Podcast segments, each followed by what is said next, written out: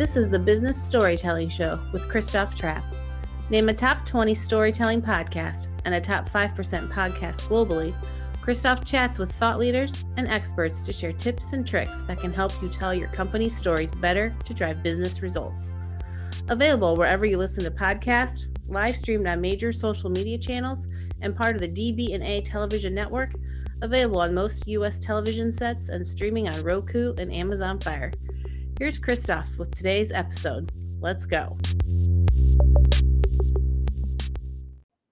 That's right. Let's go. Let's go. This intro is getting longer and longer, but there's so much stuff we want to share with you guys. And so, right along those lines of sharing valuable content with everyone, today we want to talk about live streaming. I know it's a little meta if you think about it, but live streaming is taken off, in my opinion. Everything that I'm seeing out there, more and more brands are doing it.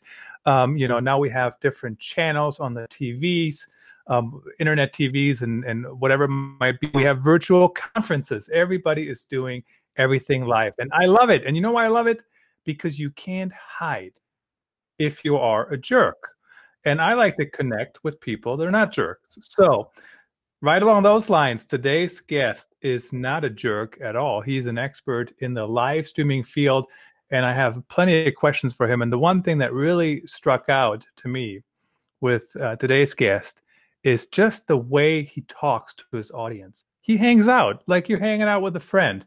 And I don't know that I've seen anybody else actually do it to the extent he does it. Uh, known him for a number of years. I don't remember how we, we ran into each other. Twitter. I, am pretty sure it was Twitter, but I don't remember what it was exactly. But it's been it's been years for sure.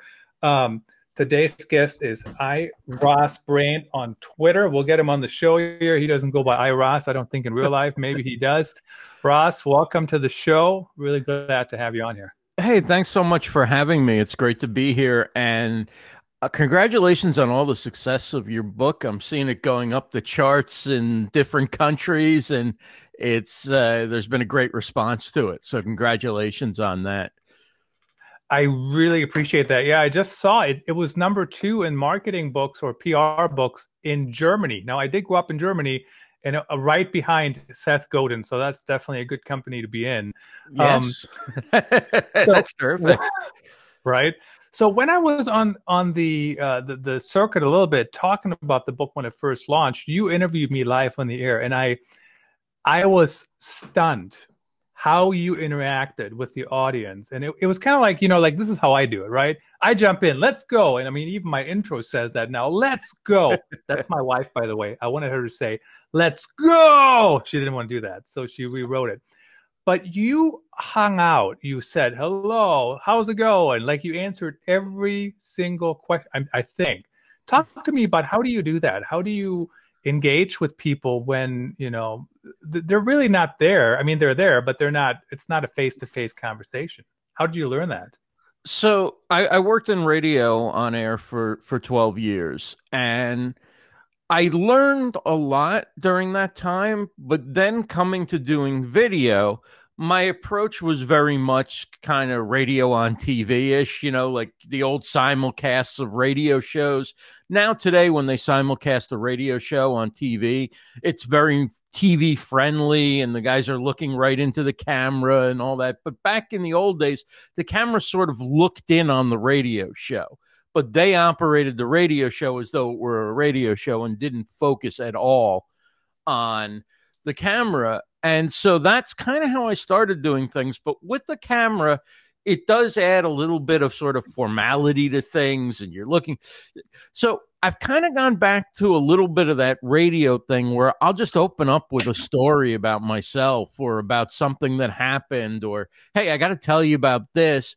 And then it, rather than opening sort of the formal intro, welcome to the show, I'm Ross Brand. This is, I, I still do that but I don't always open that way. And so, in opening the other way with a just, hey, I got to tell you about this thing that happened, or, you know, did you see the new?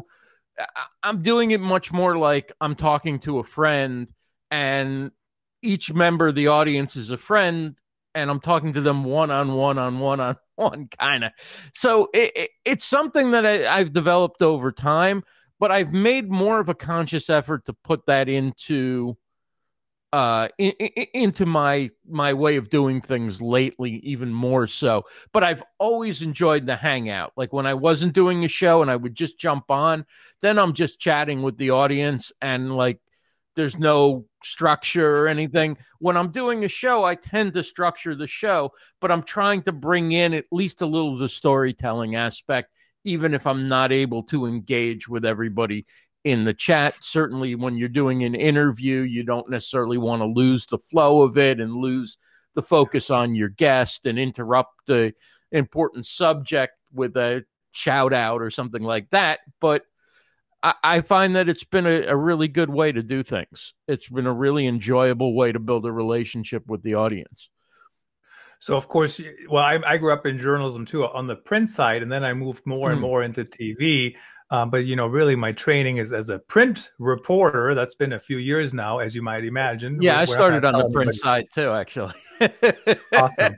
But uh, journalists make good storytellers. Um, but I would imagine, like, so every time we do anything, right? Like when people come on and they're not used to being on air or whatever, everything feels a lot longer, right? So if I'm just talking and there is a pause, like sometimes I joke and I say long pause.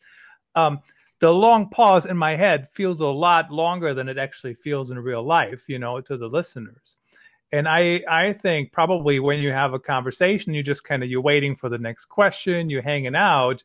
Um, how do you overcome that, or, or what tips do you have for people to overcome the feeling of, oh my goodness, I'm just sitting here, and they right. kind of are, right? Because it's a two way conversation. But um, how, how do you overcome that? Well, I overcame it not in the best way for a long time, and that is I used filler words. I would say ah and um, you know, uh huh, right. And along the way, that became not the best way to do it. And so I started to just breathe. And I still I shotgun my I speak faster when I'm I'm doing a show my answers tend to be longer and I cram more into the space than if we were having a casual conversation. And I would probably be more listening and then give you my opinion and then listen. Whereas when I'm a guest on a show, it's kind of like give the info, get get the stuff in there, answer the question. Uh, but pausing, just pausing and breathing, replacing that filler word or that need to go with a breath so you're consciously doing something. So now I'm not saying ah or um as much. I'm pausing and I'm getting my next thought together. And even as you've made me conscious of it, you've noticed that I've slowed down a little bit and that I'm not racing quite as much. So being conscious of it is actually a great first start. And thank you for reminding me of that. well, you're welcome. We I always joke. I said if nobody would be listening to the show, I still would enjoy it because I learn so much from every guest that comes on here, and that's I think a lot of brands need to remember too. You can learn things. The the people you're talking to can learn things, and everybody right. can learn together and and just you know grow together. And I think that's the beauty of live streaming, um, you know, to to a large extent. Now you are also doing virtual conferences, and I have mixed feelings on virtual events because some are not very good. That's correct. some are just like you know what I mean. Um, and, and, I don't know. It's just it's like there's some good ones and there's some bad ones. And but overall, I'll tell you this: I am going to Content Marketing World again this year. I already got my flight booked and everything, so I am going to Cleveland. That's I think my next um, work trip or work related right. trip. Um, but I also I don't mind just being here in my office in my studio. In fact, I I was kind of snarky earlier, Ross, and I, I said, if I have to go to an in-person meeting again, do I have to carry along all these lights? Because my lighting is great, right? Will it be great in real life? Probably not. So do I have to bring a ring light, put it in front of me in a conference room? So tell me about the the push to virtual events. How how do you make them better? How do you uh, engage people differently? So I, I, can tell you what I learned and also what my my aim was. So aim number one was to have a real focus. There's a lot of marketing virtual events, and events in other areas, other professions. And they seem very much like check the box. Like, I'm going to do this. I'm going to put the videos out and I'm going, I, I really don't, not focused on making money. I'm not focused on quality of content. I just want to have a bunch of names that spoke. And I, I, I don't mean to knock anybody. I just feel like it, it, there isn't the same thought given because there isn't the pressure. If you're streaming it to social media, putting it on your website, there isn't a lot of pressure to drive revenue to make up for the expense of getting a ballroom and a hotel and the travel yeah. and the logistics and and all the things that go into running an in-person conference. Um, and so I think the content suffers a little bit sometimes, and it, there just isn't a lot of due diligence put into is this going to be worth sitting through? and it's often spread out over a lot of days. There are reasons for doing that. And I may end up doing some of the things that I'm now decrying because I may find out that they work better for certain audiences, having mm-hmm. things spread out, maybe pre recorded, maybe on a website. But here's what I, I found having a dedicated event platform, I used Hopin this time and I'm, you know, open to do using it again. I'm open to looking at other ones. There's certainly challenges and expense with using it, but it feels more like you're going to an event when you have to register and get a ticket and it's live. Most people do their virtual summits a combination of live and pre-recorded or all pre-recorded. But this was a, a live 8-hour broadcast. So you're showing up, you're going to an event platform, it's live, you want to be a part of the conversation. I found that massively increased watch time by doing it mm-hmm. that way. So that's that's number 1. Number 2, I did something that is almost I think unheard of for a small independent event. And that is I paid every single one. I paid all 20 speakers, myself included. I love it. So w- when you pay speakers, you also can ask that, you know, do something fresh, focus on the topic, don't pitch. You'll have an opportunity to share a, a you know, a, a, call to action or a, a, lead magnet. Just don't tie it to an upsell, please, and we'll you'll mm-hmm. get promoted plenty and you'll get paid. Um, you have also from a dedicated platform, you have the ability to have certain perks for sponsors and perks for attendees, some networking. I don't think I took as advantage of those features to the extent that I could have, and I know that better for next time. So I think mm-hmm. those are some of the things that can up the quality. You need to treat it like it's a like it's an in-person event in the sense of this is this is my online footprint. You know, like this is okay. People now have to buy the recordings if they want to watch it, if they didn't take the free ticket and watch it live. But still, this is, it, it, it, I think it's not enough just to do one. I think you can do them better than a lot of people mm-hmm. are doing them. And you can also make money from them. That wasn't, you know, 100% the focus this time. The focus was to not screw it up the first time, right? But I did make some money from it, and I mean, the people who do Vert Summits and they do they do amazing stuff, and they make a lot of money, and they have valuable programs around it, and they mix in sponsorships and affiliates, and you know they have an offer on the backside and all that. So I, I think it's a very good way to provide information that's neither a one-off live stream but it isn't mm-hmm. a course either. It's a it's a get together with some sense of networking and community if you structure it right. And I think I'm not shilling for any event platform, at least not yet. Uh, but I, I think getting people off of social media is a major help. You're cutting out the distractions. And yeah. I, I also think that organic reach at this point is so bad that that streaming it to a Facebook page or something is not the way to have an audience show up, get notified, be engaged, and stay for for quite a while. It just isn't structured that way. And, you know, YouTube's challenging too, unless you have a huge community.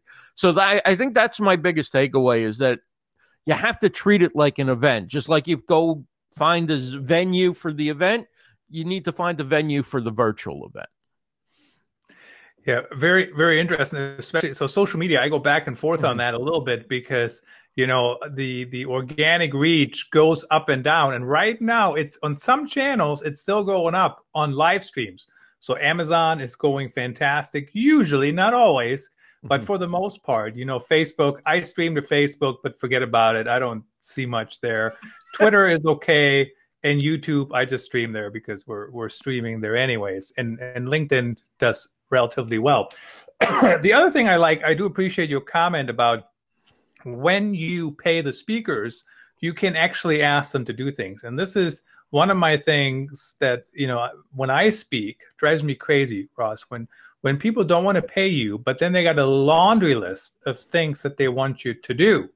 So, you know, and I I typically just kind of give up on them. Well, I think it's it's hard to ask people I'm hearing a little bit of an echo. I don't know if the sound's coming from your end or my end. Um, but it's hard to ask people that, uh, you know, you've got to do all this and you're speaking. And by the way, I'm going to sell advertising against your talk. I'm going to sell tickets. I'm going to sell mm-hmm. programs, but I somehow can't budget a few dollars to pay you I mean, I'm not going to pretend that I'm paying people hundreds of dollars to speak or thousands of dollars, but I'm paying them something, and it's it's certainly much more than most events are paying, and most events actually aren't paying at all. So it wasn't a high barrier to cross, but I, I didn't do it on the cheap either. But what I'm saying is that I, I, you see events that you know are bringing in hundreds of thousands of dollars in revenue and charging hundreds to thousands of dollars in tickets. And then yeah. when it comes time to pay a speaker, oh, I'm sorry, we don't have a budget for that. You don't have a budget for that because you're not prioritizing it and because you know you can get a million applications of people who want to speak for free to get their first opportunity. And then maybe you have the big names who come back for their own reasons, right? But my my thing was, yeah. how am I going to do a summit on monetizing live streaming and not pay the people who are providing the live streaming content? Seems a little hypocritical, right? But I but I yeah. also think that this is this is an issue that needs to be addressed in the industry. Um, if, if the event is charging and the event is making money, then I don't know. Something needs to change about that. Maybe it's a it, it's a little honorarium, it's a stipend, it's a little something, but there needs to be some more acknowledgement that, you know, this is work and the value, yeah. there's value that the event's making. And I want to lead in that way. Like, I'm not doing this for free. I'm going to make money from it, but I want everybody else to. And as I make more money, I want to be able to pay speakers more and more. And yeah. I, I think that should be something that speakers get to the point of hey, I'll speak at a few of my favorite events uh, for free. I want to be part of those communities and I get something out of it and I love it. But I also think it's okay to say, eh, you know what? Three, five, whatever speaking gigs for free a year. Hey, mm-hmm. That's I'm locking it down there and and after that pay me or uh, there's plenty of other things I can do with my weekend or my you know my time it, it's very true, and the, and the way I usually do it, there's some events I speak at for free just because of what the event is, and you know, and and also the ease of use, you know. So if I just have to sit here, like the live streams, and let's get back to live streaming a little bit right. in your event, the timing. I want to ask you about that too. But um, if a live streamer makes it easy for me, right? So for example, Christoph, come on my show. Here's what we're going to talk about. I'm I'm in pretty much. Like I don't even look how big they are, right? But if somebody comes to me and says, "Here's the 10 questions I want to ask you," or or not even that, let's back up. They say, "Send me the questions you want to ask me to ask and the answers." That's like already too much work. You know, if they want to have a prep call, I don't I don't do it because I don't have like it just I can't fit it in. So I'm trying to make it easy for all the guests on my show, right? I just say, here's the link, join me. Um, and I always, I don't know if you noticed this, but I I join, I, I schedule my meeting with my guests for the top of the hour. And then we go live eight minutes later, seven minutes later. So you don't have to cut into your previous meeting. Right. Uh, and I think that I'm trying to be helpful. So on I, your I write the bios. I, I write or compile or grab the bios. I grab the headshot unless Yeah. I'm thinking like in your case you had a book coming out, so I'm conscious of the fact. Okay, you may want a headshot that's consistent with the book cover or your book promotion. But in general, I'm grabbing it from online. All these people who I'm interviewing have uh, LinkedIn and Twitter and a website and a speaker page. Why do I need to ask them and send them forms and, and all this? I know. And why do I make, need to make them fill out an application? I knew when I asked you to come on my show why I was asking you. You had a book about Right. live streaming coming out. That was a no. It, it, there, there was nothing that I needed uh, you to fill out to tell me. If I wanted to put your Twitter up, know exactly where to find that. Eh, If I can't find something, I'm going to assume from somebody who's a live streamer or a marketer, it's because they don't want it out there. You know, and, and so of course, if there's questions or I say, you know, hey, what would you like to promote? Is there something, you know, Yep. you a few bullet points you want me to hit? But in general, I know why I'm having the person on. I mean, you should be asking people that you want to talk to for the reasons that you want to talk to them and that your audience wants to hear from them. So I'm not big on application processes. Uh, Like, I, I, I should, if I'm not staying on top of what's going on and I don't know who I would want to have on, then I mean, that's, I think that's a big part of the job as a host is, is that you're doing the sourcing. You're not just sitting back and letting it come to you.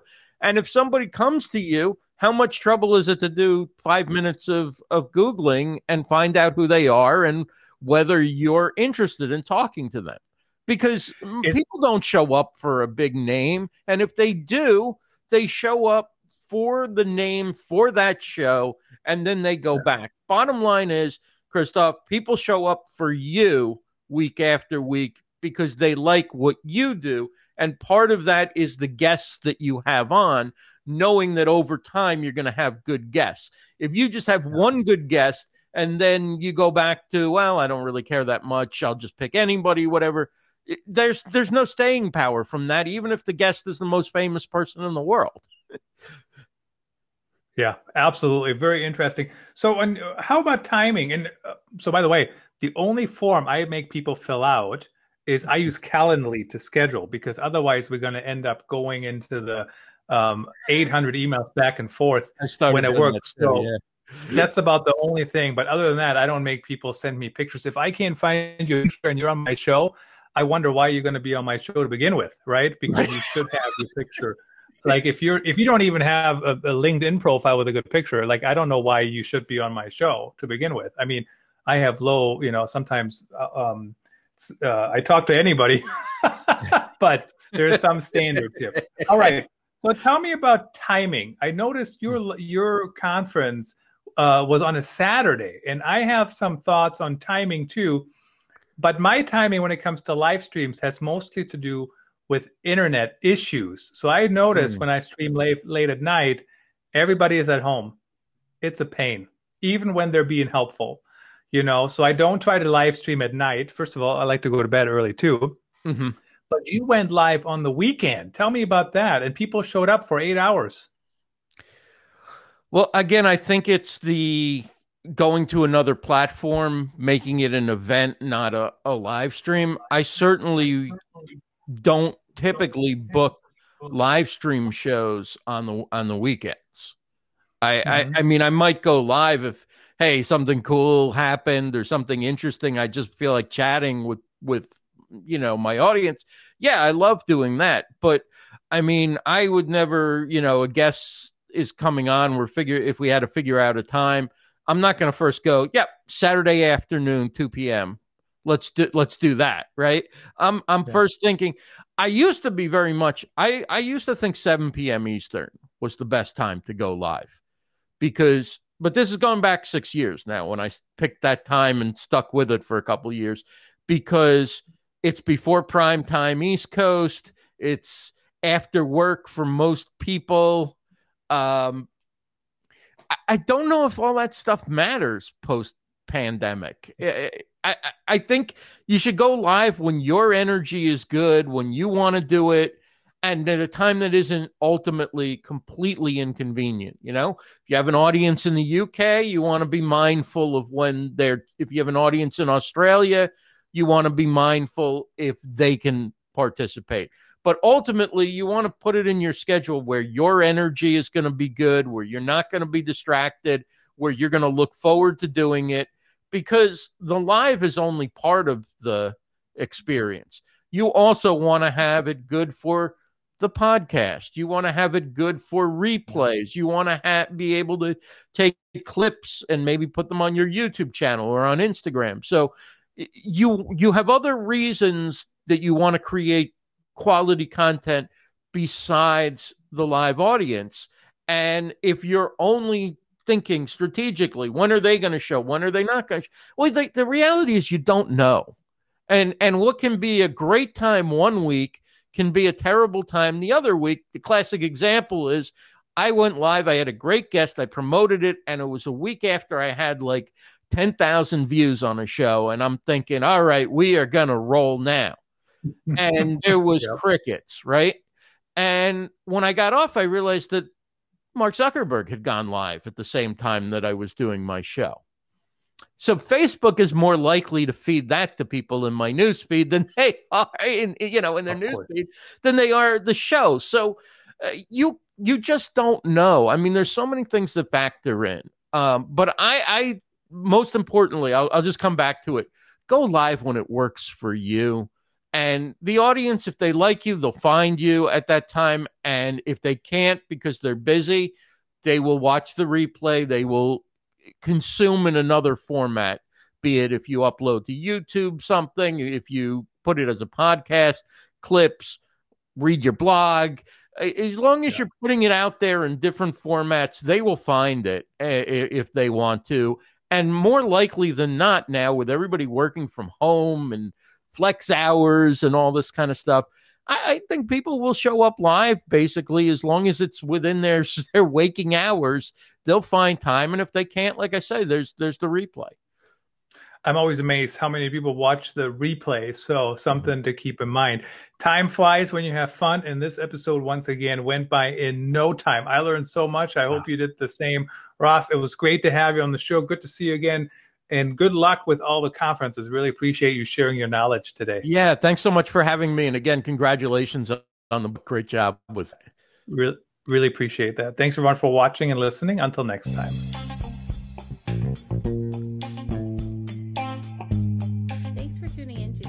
Episode of the Business Storytelling Podcast. Please rate, review, and recommend our show to your friends and coworkers. Until next time. Hello. Hi. Are you still there? I have a special offer for you. Thanks for listening all the way to the end.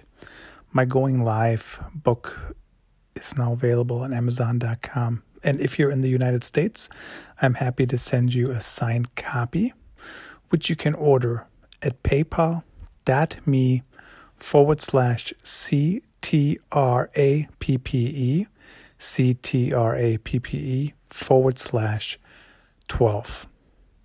Thanks for your interest. If you're not in the United States, I can't send you a signed copy, but of course you can order on Amazon.com.